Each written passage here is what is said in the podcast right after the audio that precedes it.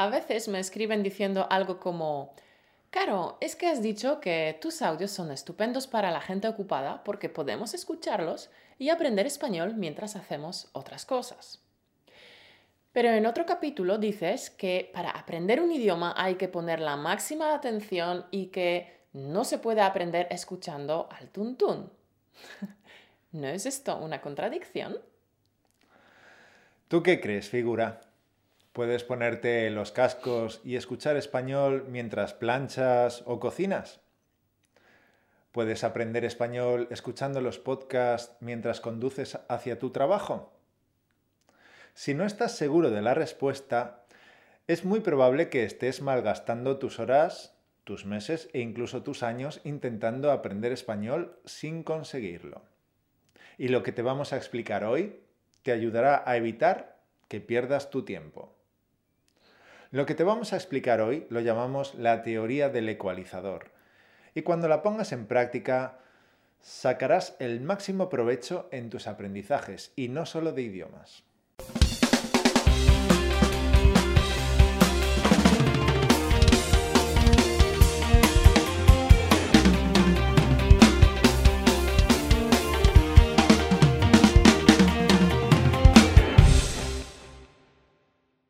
A veces creemos que hemos explicado las cosas correctamente y que tu tesoro lo has entendido todo y que sabes muy bien lo que tienes que hacer para aprender español. Pero luego hay sutilezas, hay aspectos pequeños detalles que puedes pasar por alto. Y estos pequeños detalles muchas veces marcan la diferencia entre el éxito y el fracaso. Y para ayudarte a darte cuenta de cómo ser más eficaz en tu aprendizaje de español, hemos creado este canal. Así que antes de que se te olvide, suscríbete al canal para no perderte los próximos capítulos. Pues hoy te hablaremos de la teoría del ecualizador. Y es determinante para que alcances el éxito. Mira, existen muchos tipos de estudiantes de idiomas. Desde los que ya saben varios idiomas y están aprendiendo otro más, hasta los que aprenden una lengua extranjera por primera vez. Y es bien sabido que de este amplio abanico de perfiles, la gran mayoría de los estudiantes fracasa. Si haces lo mismo que hace la mayoría, vas a fracasar. Y no es que queramos ser duros contigo, pero tenemos que ser sinceros. Es importante precisar aquí, cuando Mauro y yo hablamos de fracaso, lo hacemos desde la perspectiva de la eficiencia. Es decir, si no alcanzas la fluidez en dos o como mucho tres años desde, la, desde que empiezas a aprender un idioma, nosotros lo consideramos un fracaso. Y no hay nada malo, no, no pasa nada. Todos fracasamos en algunos aspectos y tenemos éxito en otros. Incluso tenemos éxito aprendiendo un idioma y fracasamos aprendiendo otro. No pasa nada. Gestionar todos los aspectos y dificultades de la vida no es fácil. Y no pasa nada porque el fracaso te sirve para aprender, ¿verdad? Y algo buenísimo que puedes aprender de cualquier fracaso es a ecualizar mejor. Tú sabes que hay países enteros donde su gente no tiene un buen nivel de idiomas. No es ningún secreto que España es uno de esos países, aunque se estudia inglés desde edades muy tempranas. ¿Esto significa que los españoles son torpes para los idiomas? Por supuesto que no. Entonces, ¿qué pasa? Muy sencillo. Uno de los factores más determinantes para fracasar es seguir un mal método. Te hemos hablado muchas veces del método. Y si eres nuevo por aquí y no sabes nada sobre el método natural, puedes suscribirte totalmente gratis a nuestra newsletter en españolautomático.com barra newsletter. Pero el método no es el único factor determinante. Otro factor importantísimo para aprender idiomas es el temperamento. Aquí temperamento significa manera de ser de las personas tenaces, emprendedoras e impulsivas en sus reacciones. El temperamento o el empuje. El temperamento es importantísimo porque determinará tu actitud hacia el aprendizaje. Y, te aconsejo que revises el podcast 157, donde explicamos en qué tipo de persona te tienes que convertir para conseguir aprender idiomas. Pues el ecualizador te va a ayudar con ambas cosas. Te va a ayudar a afinar tu método y también te va a ayudar con tu temperamento y estado de ánimo. Y para explicarte el ecualizador me gustaría que te pusieras en la piel de un nuevo aprendiz que te pongas en el lugar de alguien que no tiene experiencia aprendiendo idiomas y no sabe cómo hacerlo. Puede que este sea tu caso, pero si no lo es, ponte en su lugar durante un momento. La mayoría de los nuevos aprendices de idiomas entienden el aprendizaje como un interruptor. Un interruptor tiene dos posiciones, on y off, encendido y apagado. Entonces tú, como aprendiz inexperto, escuchas un consejo. Por ejemplo, para aprender español tienes que ver las películas en español con subtítulos. Entonces, buscas una peli, la pones en español y pones los subtítulos. Interruptor on. Estás siguiendo el consejo para aprender español. Otro día escuchas otro consejo. Por ejemplo, Tienes que estudiar español al menos media hora todos los días para lograr la fluidez. Entonces te pones a estudiar, pero solo consigues estudiar 15 minutos. Interruptor, interruptor off. Sientes que has fracasado. O alguien te dice, para aprender español tienes que irte a vivir un año a España y dejarte de tonterías. Este es el típico consejo que te dirá alguien que no sabe idiomas. Y entonces, tú te vas un año a España. Interruptor on. Pero, como le ocurre a mucha gente, volverás de España y no sabrás español. ¿Por qué? Porque el interruptor es una trampa. Es una gran trampa psicológica. Mira, ¿alguna vez has leído un libro y tras leer varias páginas has tenido que volver atrás porque no te habías enterado de nada? Sí, ¿verdad? Bueno, en mi caso he leído libros enteros que no sé de qué tratan. Entonces, cuando no te enteras de lo que lees, ¿cómo tienes que poner tu interruptor de lector? ¿En on o en off? Imagínate que hablas con un amigo y te dice que el año pasado ha leído 50 libros. ¡Wow! Son bastantes libros. Qué erudito el tío, ¿no? Entonces le preguntas cómo hace para leer tanto y te cuenta que tiene la costumbre de leer todos los días. Después de comer, se tumba con un libro hasta que se queda dormido. Vaya, vaya. ¿Crees que tu amigo, con toda la modorra de después de comer, está aprovechando bien esas lecturas? ¿Podemos poner su interruptor de lector en modo on? Me parece que no.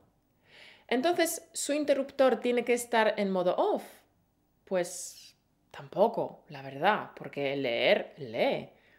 Algo se le quedará. Pero es muy fácil anotarse el tanto de leer 50 libros, ¿verdad? Ahí está la trampa psicológica. Y cuando ves el aprendizaje como un interruptor, tienes el mismo problema. Pones los interruptores en on todos los días porque haces las tareas de español. Supuestamente estás cumpliendo las tareas, pero al final no has aprendido el idioma. Tal vez puedes engañarte a ti mismo y creer que has leído 50 libros, pero si no has aprendido el idioma, no te puedes engañar. Pero, ¿cómo es posible si has hecho tareas de español todos los días? Bueno, te digo una cosa. En el fondo sabes muy bien si has hecho un buen trabajo o si simplemente has hecho las tareas rápido y mal para quitártelas de encima y poder decirte, hoy ya he cumplido con mi español. No, no, de eso nada, monada. Quitarte las tareas de encima no sirve de nada. Y supongo que ya sabes lo que voy a decir a continuación, ¿verdad? Sí. Ya te has dado cuenta de que para aprender idiomas necesitas un poco de autoanálisis. Viendo el aprendizaje como un interruptor es fácil caer en el autoengaño. En cambio, el ecualizador no te permite autoengañarte de esta manera tan descarada. Con un ecualizador no tienes dos posiciones, on y off. Tienes posiciones intermedias. Por ejemplo, Si lees un libro mientras te estás quedando dormido, sería un 0 o un 1. Si lees un libro sin dormirte, sería un 3 o un 4. Si a la vez usas un diccionario para buscar las palabras que no conoces, podría ser un 6. Si después de leer haces un resumen, podría ser un 8. Si al terminar el libro vas a una tertulia para hablar de ese libro o de ese autor con otras personas, sería un 10. ¿Y cómo se aplica el ecualizador al aprendizaje de español? Pues muy parecido. Imagínate que escuchas un podcast de español. Al mismo tiempo, hablas por teléfono con un amigo. Evidentemente es un cero. Eso no te ha servido de nada. Si escuchas un podcast de español y al mismo tiempo estás cocinando, te enteras de lo que escuchas, pero a veces tienes que pensar en lo que cocinas, en los gramos de azúcar que tienes que poner, etc. Eso te distrae del podcast de vez en cuando, así que podemos darle una valoración de 3 o quizás 4. Si escuchas un podcast de español y vas conduciendo por una carretera fácil y con poco tráfico, puede ser un 5 porque te enteras de casi todo. Si en cambio escuchas un podcast en español sentado en un sofá y no haces otra cosa que escuchar, puede ser un 6. Si prestas muchísima atención, podría ser más de un 6. Pero también podría ser menos si no prestas atención. Por eso es importante la actitud y no autoengañarse. Si escuchas un podcast de español y a la vez apuntas lo que no entiendes en tu cuaderno desastre y luego buscas la información que te falta, puedes estar en un 7 o un 8. O puedes incluso hacer una actividad de nivel 10, como el juego de preguntas y respuestas, después de escuchar el podcast. Por cierto, si quieres probar el juego de preguntas y respuestas, puedes hacerlo en el link españolautomático.com barra juego. Bueno, pues si pones todo de tu parte en el juego de preguntas y respuestas, sería un 10. Pero si juegas al juego de preguntas y respuestas varias veces y siempre respondes con las mínimas palabras, siempre respondes de la misma manera y casi de memoria, pues la puntuación será menor, aunque el juego sea un ejercicio de nivel 10. Con el ecualizador también puedes autoengañarte. A lo mejor haces un trabajo que vale un 5, pero te puntúas como un 7. No está bien, pero el autoengaño no es tan grave como en el caso del interruptor. El ecualizador te entrena a ser cada vez más sincero contigo mismo. Y ahora, volviendo a la pregunta del principio de este vídeo. Claro, ¿Se puede aprender español escuchando podcast mientras se hacen otras cosas? ¿O solo se puede aprender poniendo la máxima atención? Bueno, ambas eh, opciones son factibles. Con el ecualizador al 10 obtienes más beneficio dedicando menos tiempo, progresas más rápido, aprendes antes.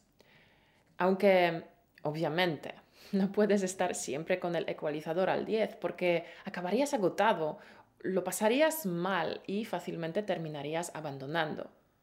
Con una actividad em, de nivel 3 o 4, como escuchar mientras conduces, no te cansas tan rápido y disfrutas más porque no es tan exigente. En consecuencia, puedes dedicar mucho más tiempo a esas actividades. Por eso son actividades perfectas para hacerlas durante nuestro tiempo improductivo. Es decir, a la vez que hacemos otras cosas, como conducir.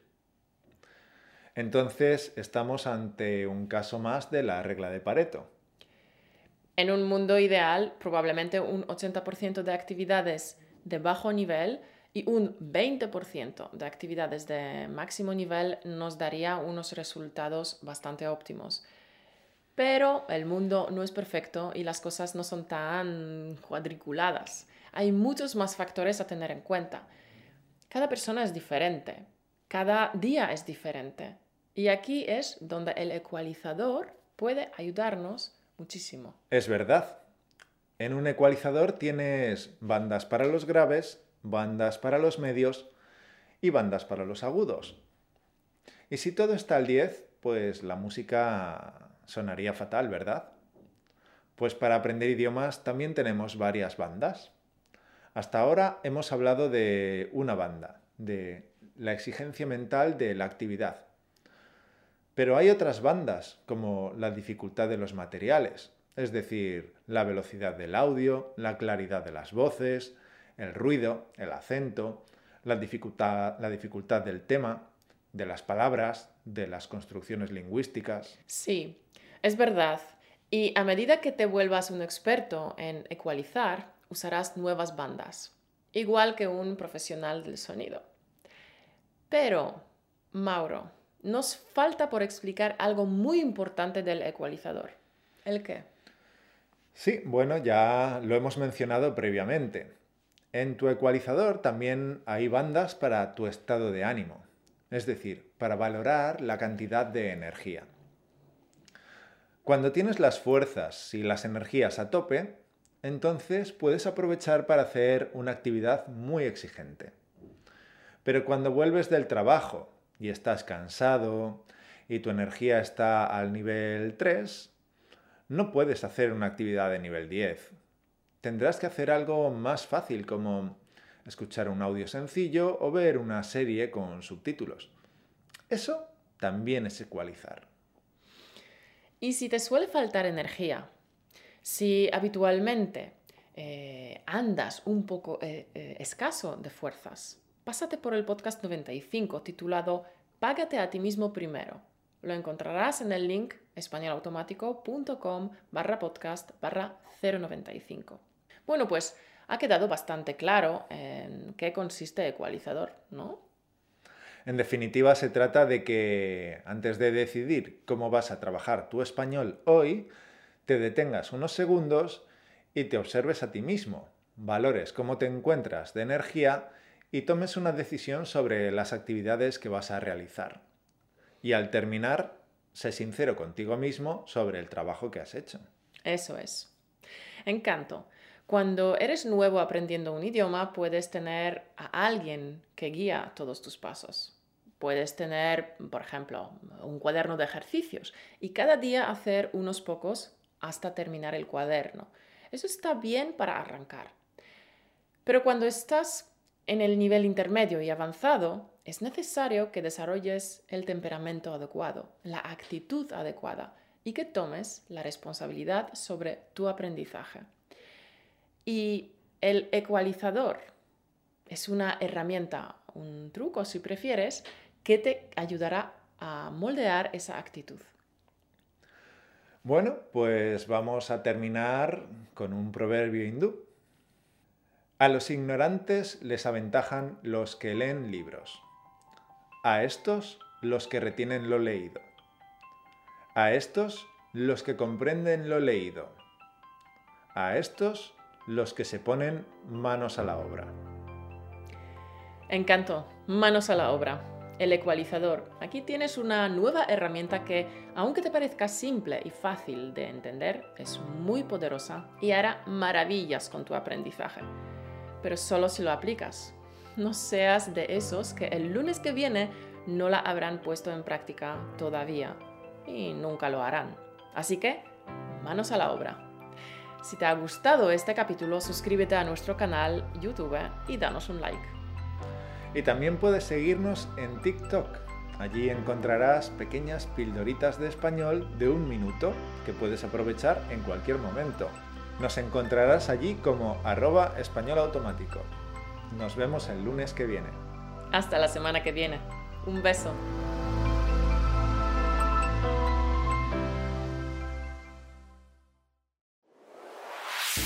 Gracias por escucharnos.